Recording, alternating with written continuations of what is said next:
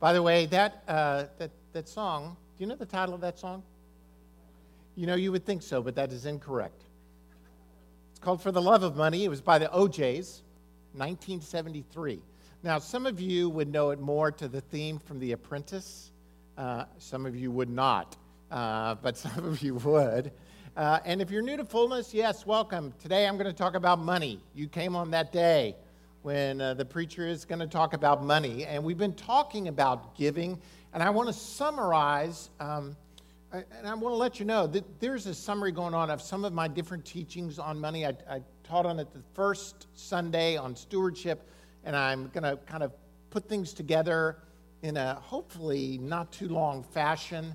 Uh, it is more of a teaching than anything, so hopefully you'll, we, we will together journey on this together. Uh, it says in Second Corinthians, each of you should give what you have decided in your heart to give, not reluctantly or under compulsion, for God loves a cheerful giver. Um, we have looked over the past weeks that, that the heart of stewardship is this. The Bible, the Bible tells us to be givers. And so at one level, we can say, okay, I'm a I, I, follow the Bible. I have a biblical worldview, so I have to do what the Bible says. Therefore, I'll get, be a giver. Uh, and, and there's that level that if we do that, and only for that reason, it's just legalism. Just be- doing it because we're told to do it is, is like a child, uh, and we want to move beyond that. The Bible also teaches that there's a moral principle that if we do give, God is going to bless us with more. And so the whole principle of sowing and reaping is true. Both of those things are in the Bible. We give because God commands it. We give because it benefits, there's a certain benefit of sowing and reaping. But God wants us to move beyond that principle too, where it's just about us receiving to an attitude of understanding that Christianity is about relationship. And in relationship, we give out of a heart of thanksgiving and a heart of worship. Those are a much higher level. All of those levels are true. We do give because God says, we do give because we will receive.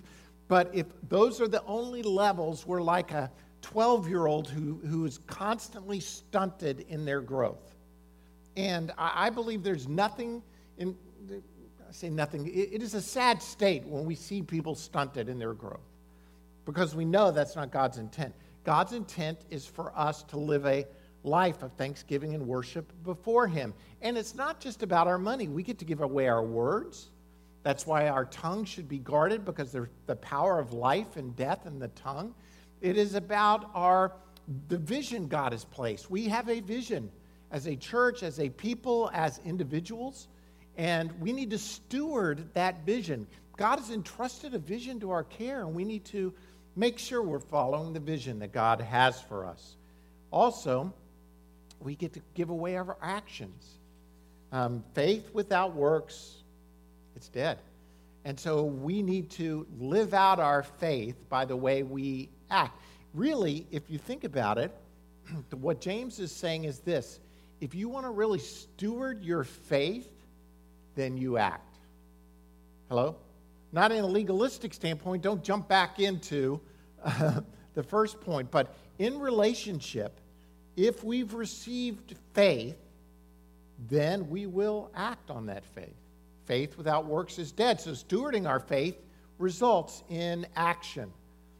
Today, I, I really do want to come back to this whole aspect of um, money because we are a materialistic society. We love money. We love it. And as a matter of fact, Jesus had a lot to say about money because he knows where your treasure is, there your heart will be also. And so he, he I'm going to look at a teaching today um, about money. Somebody coming to Jesus and asking a question, and Jesus teaching from there. But I, I want us to begin by just realizing that there's not one person in this room who, because we're Americans in the 21st century, doesn't have a problem with money. In the sense of, It is the attitude of greed and the attitude of greediness and the attitude of accumulation of wealth and the fact we live in the most prosperous nation that's ever existed at a time when we are the most prosperous has an effect on our hearts whether we want it to or not.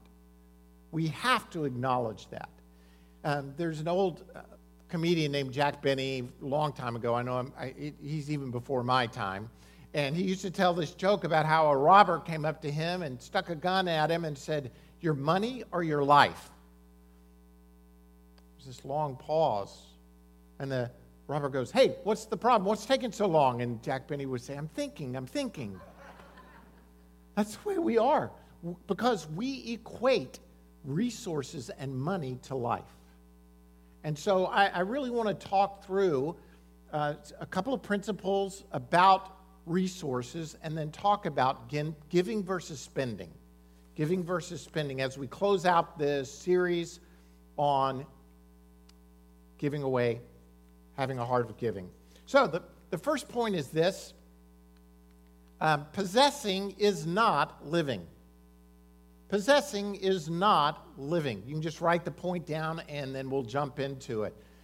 I'm going to be reading from Luke 12, verses 13 and following. A lot of the verses are in the outline, but I'm not putting every verse from this longer teaching in. Uh, it didn't all get in your notes, so follow along in your Bibles, which I hope you have, or in your iPads or iPhones or whatever uh, you keep your Bible on these days. Uh, Luke 12, 13 through 15. Someone in the crowd said to him, Teacher, tell my brother to divide the inheritance with me. Jesus replied, Man, who appointed me a judge or an arbiter between you? Here's the setup a guy steps from the crowd and asks Jesus this question about mediating a dispute. Jesus, will you tell my brother to divide the inheritance with me? And Jesus he says to him, I, am not your appointed judge. And you may think, well, this sounds a little harsh. I mean, what, why would the guy even think that Jesus is a judge? Or does he recognize the messiahship of Jesus? Or does he think Jesus is brilliant? Or what, what is going on here? In those days, there weren't always judges, or you couldn't get into court, and you couldn't, everything's were not, things were not always fair. So at times, they would recognize a rabbi or a teacher as someone who spoke with authority and could speak into the life. And so it is not unusual for them to come to a rabbi or teacher and ask them to help mediate a dispute. We do some things like that today where we don't want to take things to court. So at times we have mediation disputes, trying to keep things out of court. This is an old fashioned way of doing this. And Jesus is saying, look, this is not really my time for this. That's not really why I'm here to mediate disputes. Uh, you can imagine if Jesus started down this road, how long that his whole time would be consumed with mediating disputes.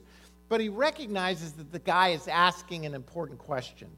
So he, he goes from there. I, I love these times where this happens with Jesus, where the woman at the well asks Jesus, Where should we worship?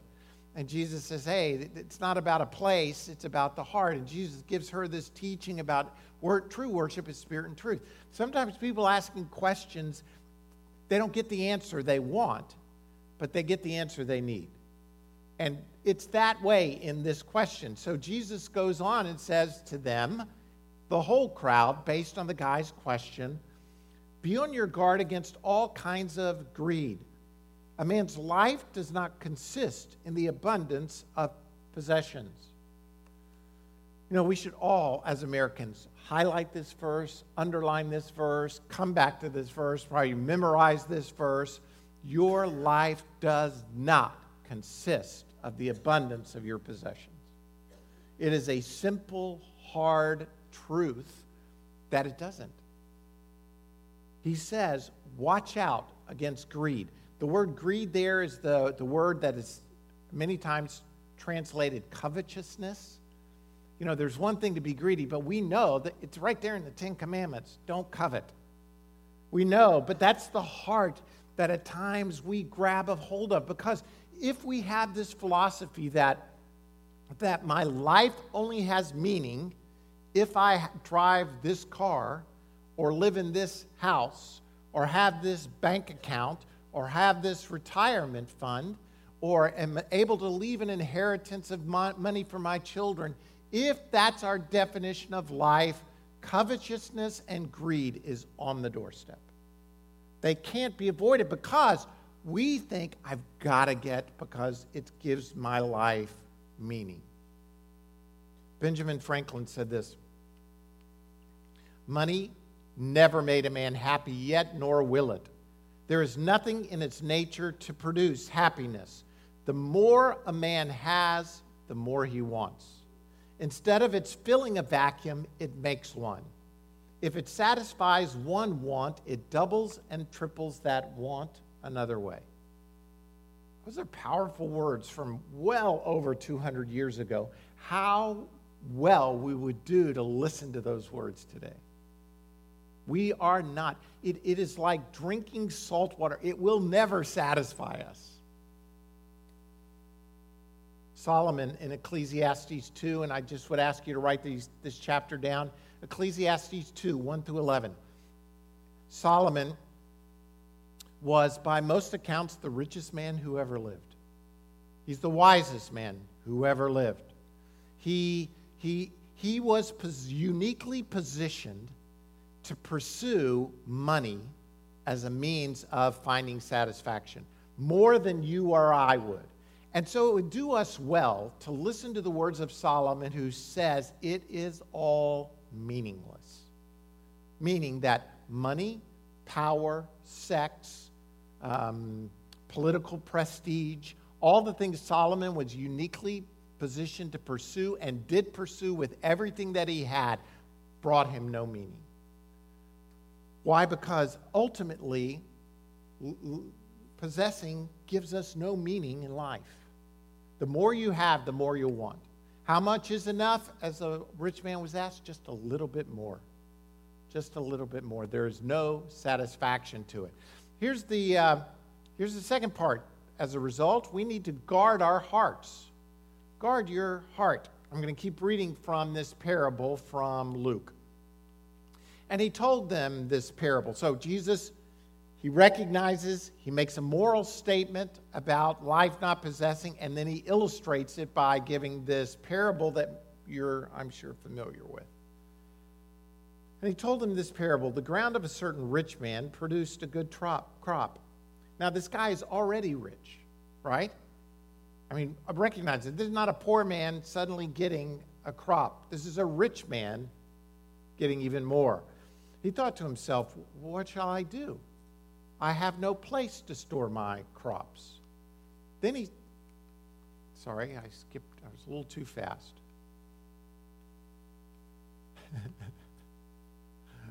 I'm a mess here. Then he said, This is what I'll do. I will tear, tear down my barns and build bigger ones.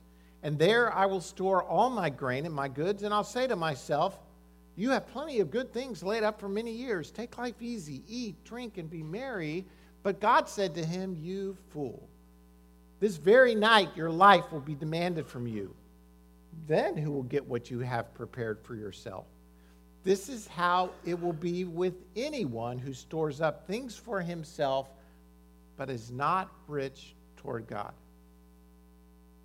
Jesus tells this story on one hand, as we look at the story, you may be thinking, okay, here's what Jesus is doing. He's trying to teach against the sinfulness of greed, which I do think is true at one level. But rather, I really think he's teaching about the futility of greed. This is a futile thing to try and store this up. There is a sinful aspect to it, but it's just a worthless, worthless endeavor. And, he's, and I think he's saying to us, guard your heart. Because when this guy uh, says in Luke 12 19, and I will say to my soul, Soul, you have many goods laid up for many years to come. Take your ease, eat, drink, and be merry. He is basically speaking to his heart and saying, Look, now I've got it made. I can do nothing. Just a couple of verses later where Jesus says, For where your treasure is, there your heart will be also. This guy's heart is cancered with greed. And it has become this aspect. People, please, I, what I'm encouraging us to do is guard our heart. Because for many people, me even talking about, I'm going to preach about money today, suddenly something rose up within them. Uh, it happens all the time. Whenever you talk about money, money comes between friends, money comes between. I, I mean, I've got stories I could tell you about how money has destroyed relationships. I mean, think about how stupid that is. About how money has destroyed relationships. Why? Because it it kills our heart. It just eats us up. And we need to guard our hearts.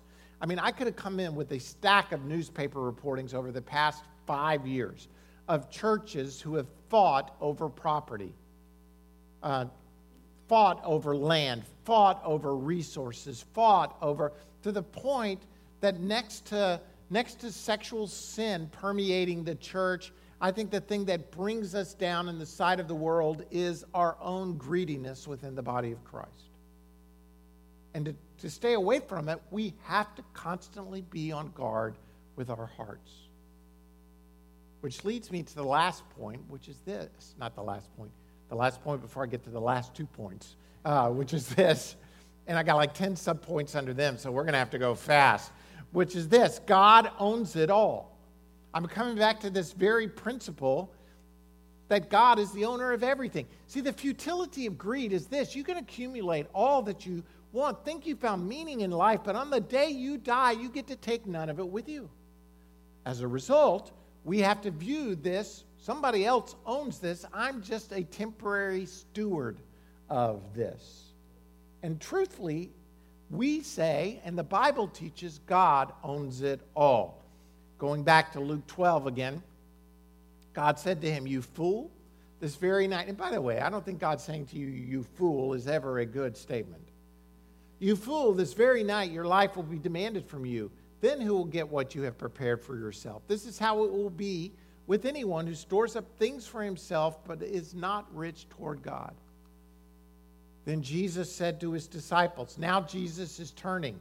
He's been addressing the, the man, the crowd, and now he's addressing those who are his followers because he knows this is going to be a problem. It's always been a problem. It will continue to be a problem. He says, I tell you, do not worry about your life, what you will eat, or about your body, what you will wear. Life is more than food, and the body more than clothes. I'm not going to ask for a show of hands, but how many worried about your food or what you would wear today? In some sense, Jesus isn't saying, don't worry about what you'll eat. Uh, most of our worries are not about whether I'm going to get food or whether I have clothes. Most of them are about what food I'm going to eat or the miracle that's a hundred dresses in your closet and you saying, I have nothing to wear. Um, that that uh, miraculous statement, which I've occasionally heard at my house as well. He goes on and says, Consider the ravens. They do not sow or reap, they have no storeroom or barn, yet God feeds them. And how much more valuable you are than birds. Who of you, by worrying, can add a single hour to his life? Since you cannot do this very little thing, why do you worry about the rest? Consider how the lilies grow. They do not labor or spin, yet I tell you, not even Solomon in all his splendor was dressed like one of these. If that is how God clothes the grass of the field, which is here today and gone tomorrow, is thrown into the fire, how much more will he clothe you, O you of little faith? And do not set your heart on what you will eat or drink. Do not worry about it Then he goes on and closes in this passage by saying, For the pagan world runs around after all such things, and your Father knows that you need them, but seek his kingdom first. And these things will be given to you as well. When you get this stewardship mind that God is the one who owns it all, it will change the way you live life. I mean, how many of us are consumed with worry and anxiety this week? Now, some of us have things to worry about, but ultimately, that worry is never going to help resolve the issue. I believe that in a kingdom mindset, we bring it to the Lord. We bring it to God because He owns it all. And if indeed we believe God is our Father and He is a good, good Father, as we've sung over the years, then He will, He'll, he'll meet our needs. God owns it all. Where does this come back down to money? I want to give some practical principles just in closing. Jesus has provided this life and possessing are not the same thing. We need to guard our heart because God owns it all. We're His stewards. But what does that say to us in this society? Well, it, it talks about this. We have to be on guard because spending is easy. Spending is easy. You know, making money is hard, spending it is easy. And it's really easy in the American society. Why? Because we can borrow. We don't even got to make it anymore. We can go to someone who will give us the money. Let me talk about borrowing just for a minute. This is why I believe spe- spending is so easy in our society. It's easy because when we, we can borrow, and when we borrow, when we borrow, we're selling our future. We're selling our future. Sir John Templeton said this. He's a prominent mutual fund manager, for those who don't know. We live in a credit card economy and an advertising culture that advises us to buy now and pay later. At best, this is a dubious proposition. The underlying philosophy, and it's a dangerous one, is that we accept gratification before we've earned it. We are self gratifying and immediate gratifying kind of people. We want what we want and we want it now, and we're not going to take the time to earn it and then buy it. We're going to borrow.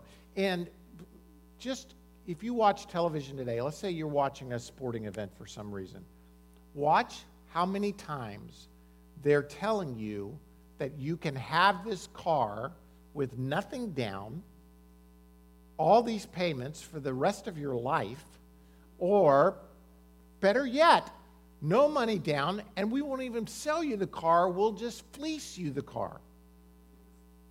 I mean, it's just this attitude that goes on. We don't have to earn what we then get. And, and debt is overwhelming us.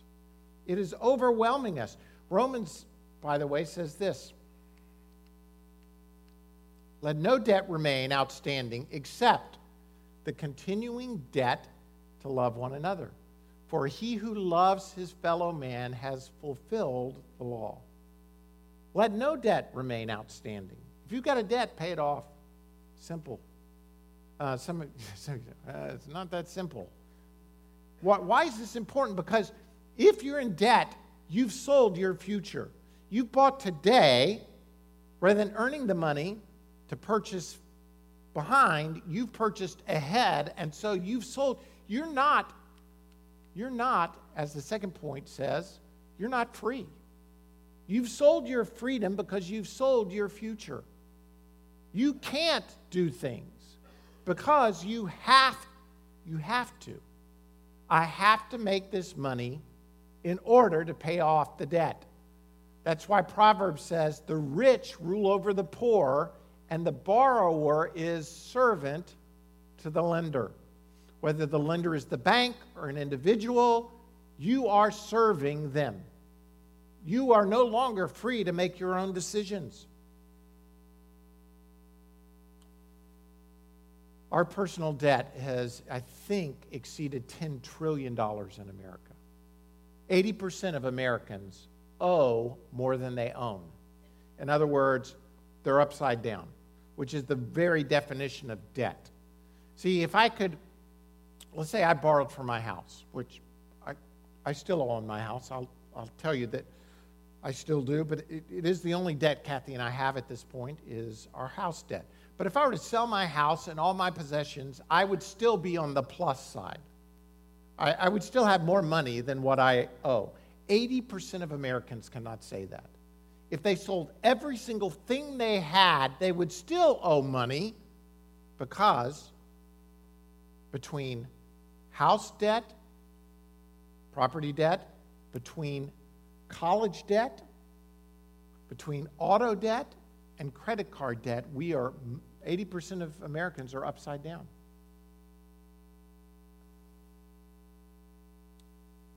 When you sell your freedom, you end up questioning, asking questions like Should I pay off my debt or should I give to God?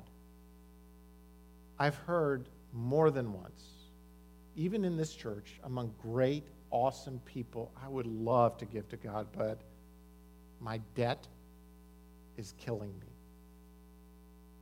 Why? Because when we've borrowed, we've sold our future and we've sold our freedom. And when we borrow, this last statement is this we are selling our chance to live by faith. Now, that may be a little harsh, but there's an element that, if you're not careful,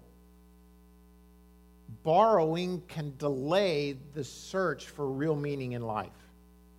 If we're gratifying immediately this need for possession, then what happens is we're, we do not have to live by faith. I can just go borrow and get what I need. Rather than seeing, is God going to provide? I can now step out on my own strength and borrow the money in order for it to happen. We forfeit the chance to live by faith, grow by faith, and if we're not careful, sometimes even our faith itself.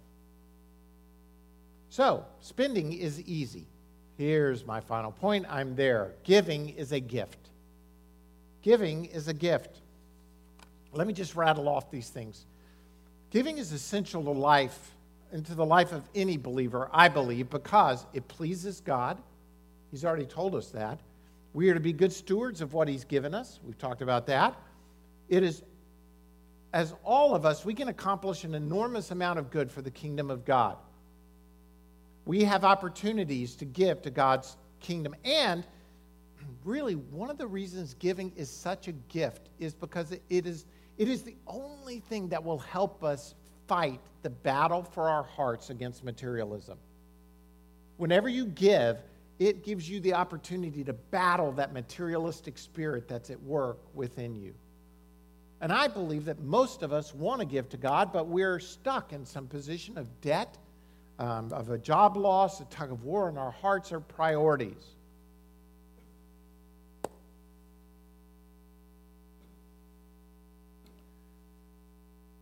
Let's say you're a let's say you're a church planter and you've just you've been going around planting new churches.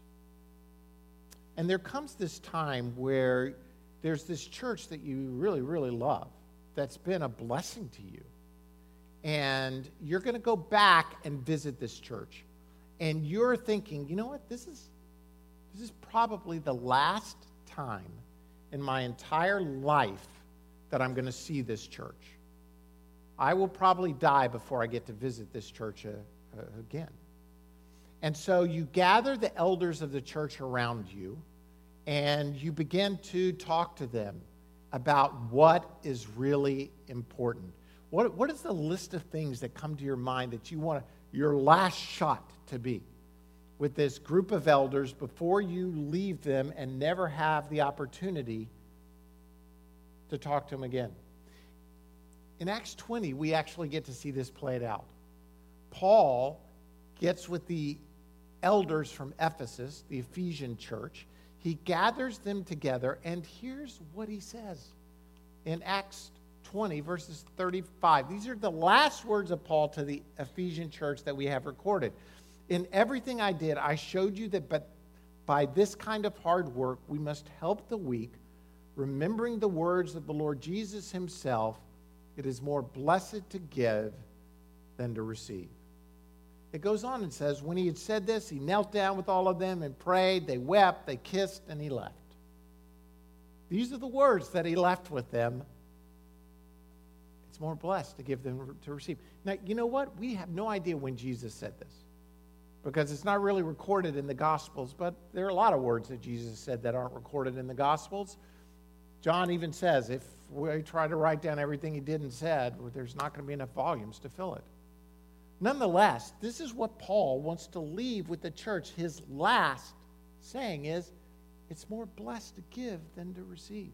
Here's the question if it's more blessed to give than to receive, how blessed do you want to be?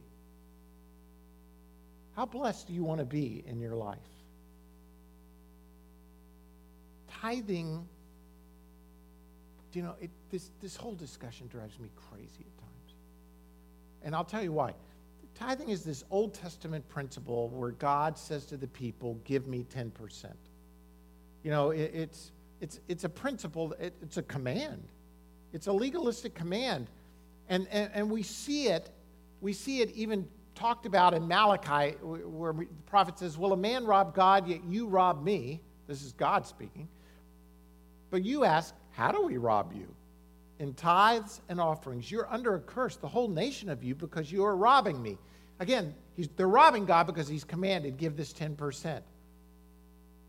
Bring the whole tithe into the storehouse, that there may be food in my house. Test me in this, says the Lord Almighty, and see if I will not throw open the floodgates of heaven and pour out as much blessing that you will not have room enough for it.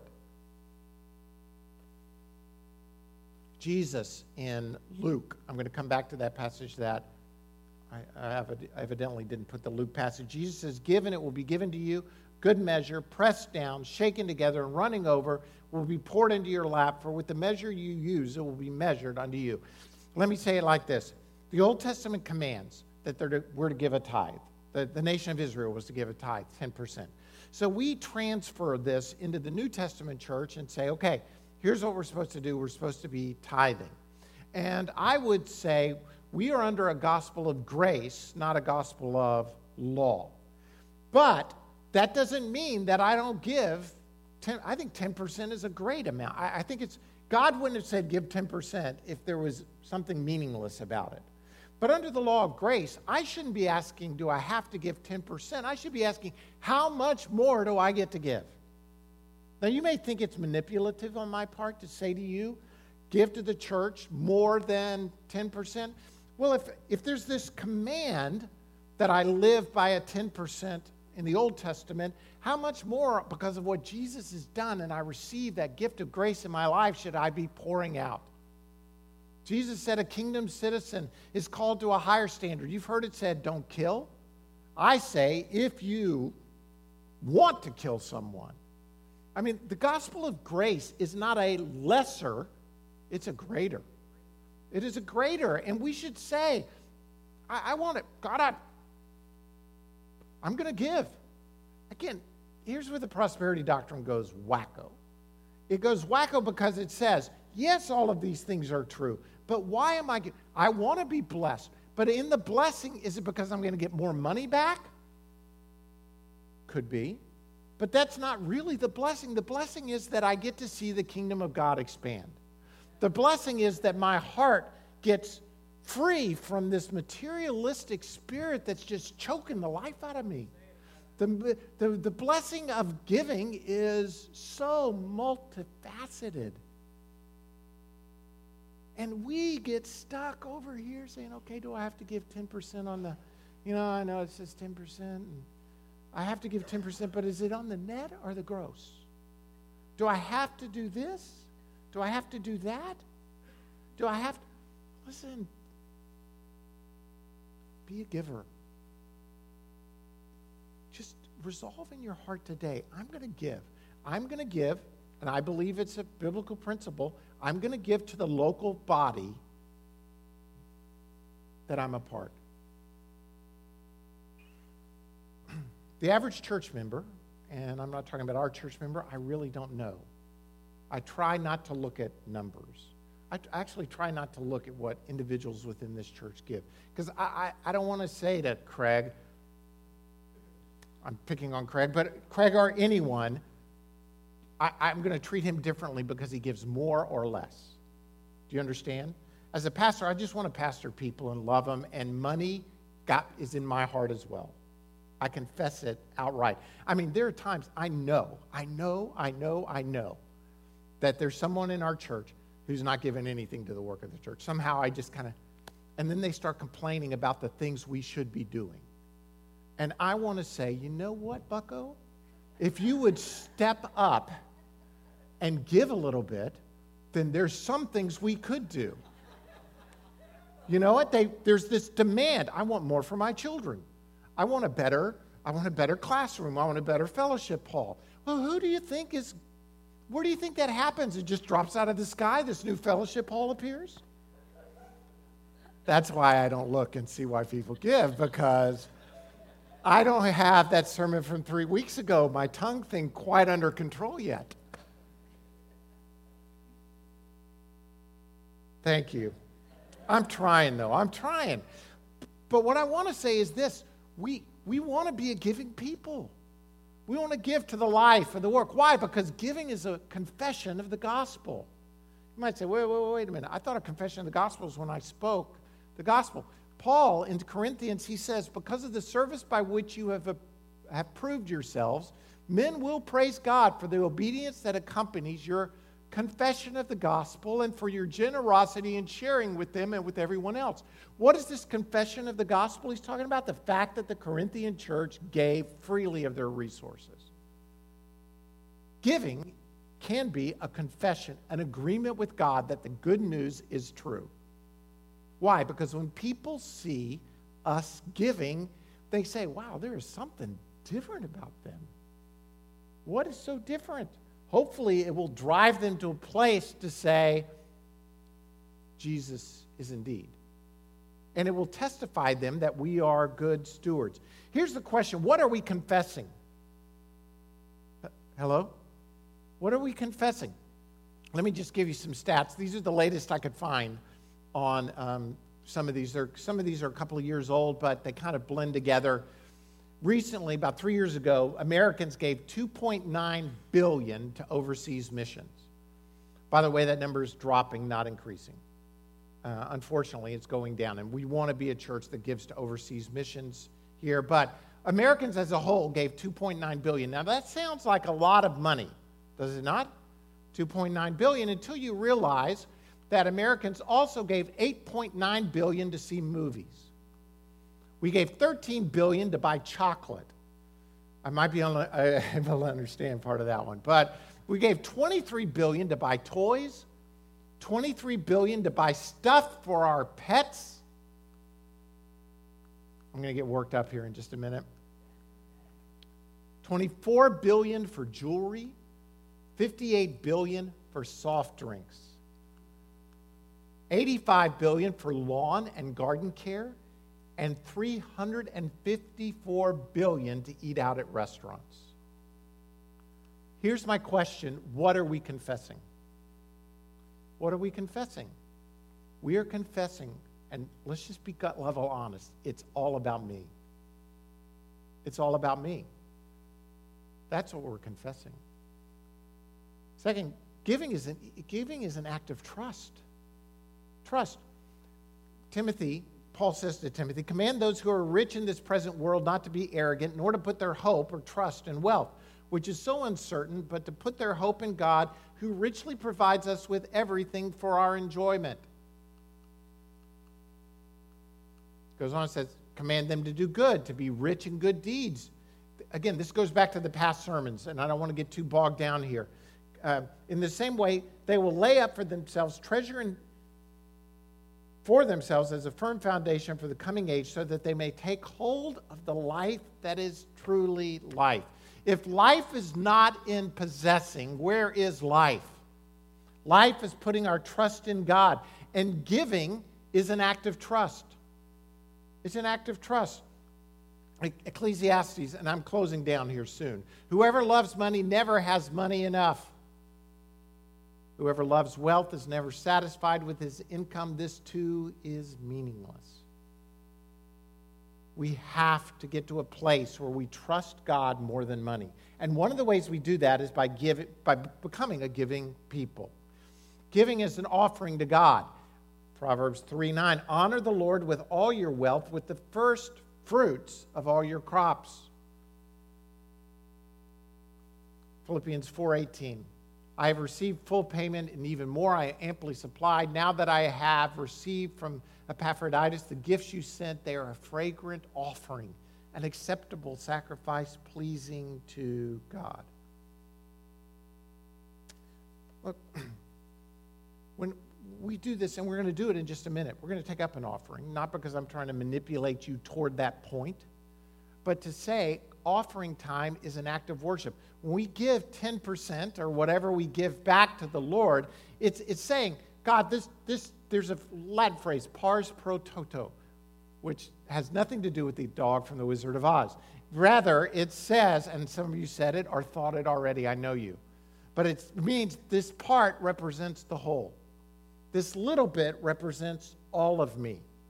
When we get back to God, we're making a confession of the gospel that, that we trust you, God. We, we offer this to you as an act, an act of worship. Last thing giving is the best spending. Giving is the best spending. Why do we save? Why do we desire financial health? Actually, the Bible teaches we do it in order to be able to give more. Former President Jimmy Carter, um, he was president before probably, I don't know, 75% of, this, of you in this room were born. Um, 19, what, 80 is when Carter was no longer, I mean, he's been a, he's been a past president for 38 years. And he spent almost this entire time investing in helping those who are poor. He said this. He would, somebody asked him about the greatest obstacles facing Americans in the future, and he said this The greatest challenge we face in the millennium, and he said it right before the change of the millennium, is the growing chasm between the richest people on earth and the poorest people on earth. His studies show that the 20th century began with the richest nations of the world. Listen to this. The, at the beginning of 1900, the richest nations on the world versus the poorest, the richest were nine times richer than the poorest. Nine times richer. Now that sounds incredible, but by the year 2000, the richest countries were 65 times richer than the poorest.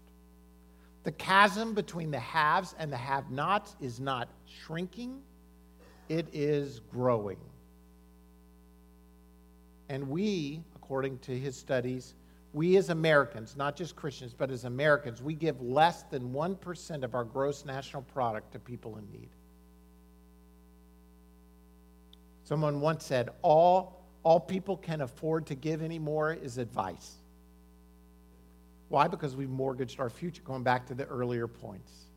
John Wesley said this Make all you can, save all you can, give all you can. We need to be a giving people. Let me close with this verse. You will be made rich in every way so that you can what? Build a bigger dadgum house. Get a bigger car get a bigger 401k, have a bigger bank account. I'm not talking about wisdom or lack of wisdom here managing. I'm talking about a philosophy for why you receive. You receive and are made rich so that you can be generous on every occasion. And through us, your generosity will result in thanksgiving to God. Here's what I want to encourage us to do as a people. I, I, I, I don't think I can preach this sermon without preaching the first sermon I did in this series because if we're not careful, we will end up, you'll end up being guilted into something. And, and again, that is so far from my goal because I don't want legalism or even moralism to be the two driving forces of your life, but rather relationship with God. To say, God, you know what? I love you more than anything, including this money, this car, this house. I love you more than anything. Break off that materialistic spirit in my heart. How does that happen? By giving. When I open handedly am generous with people, it crushes that I gotta have, I gotta have, I gotta have. Give expecting nothing in return. In, in the gift of giving, there's this Greek word haplotes, and it, it, it, is a, it is a word that means like a cloth unfolded. You know, if you were to fold up a cloth, you could hide anything in the folds of the cloth. So sometimes when people give, it's like giving a folded cloth.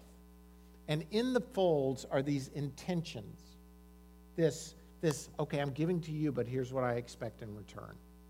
Giving with strings attached, as we would say.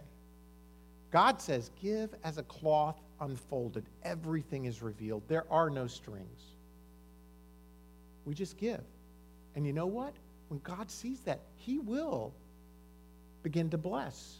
Why? So that you can now actually buy the house you want. Again, we keep looping back around. It's even in the prosperity doctrine, that's the heart of it is greed, not giving.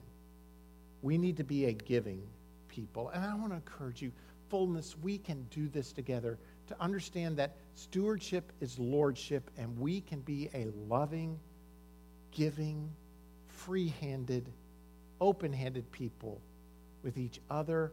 I, I, I, know stories. I know stories of some what some of you have done for others in this church. I wish I had the freedom to share.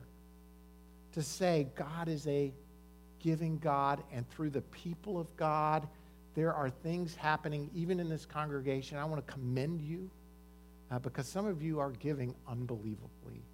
And it is awesome. And maybe in time, God will release us to share the stories.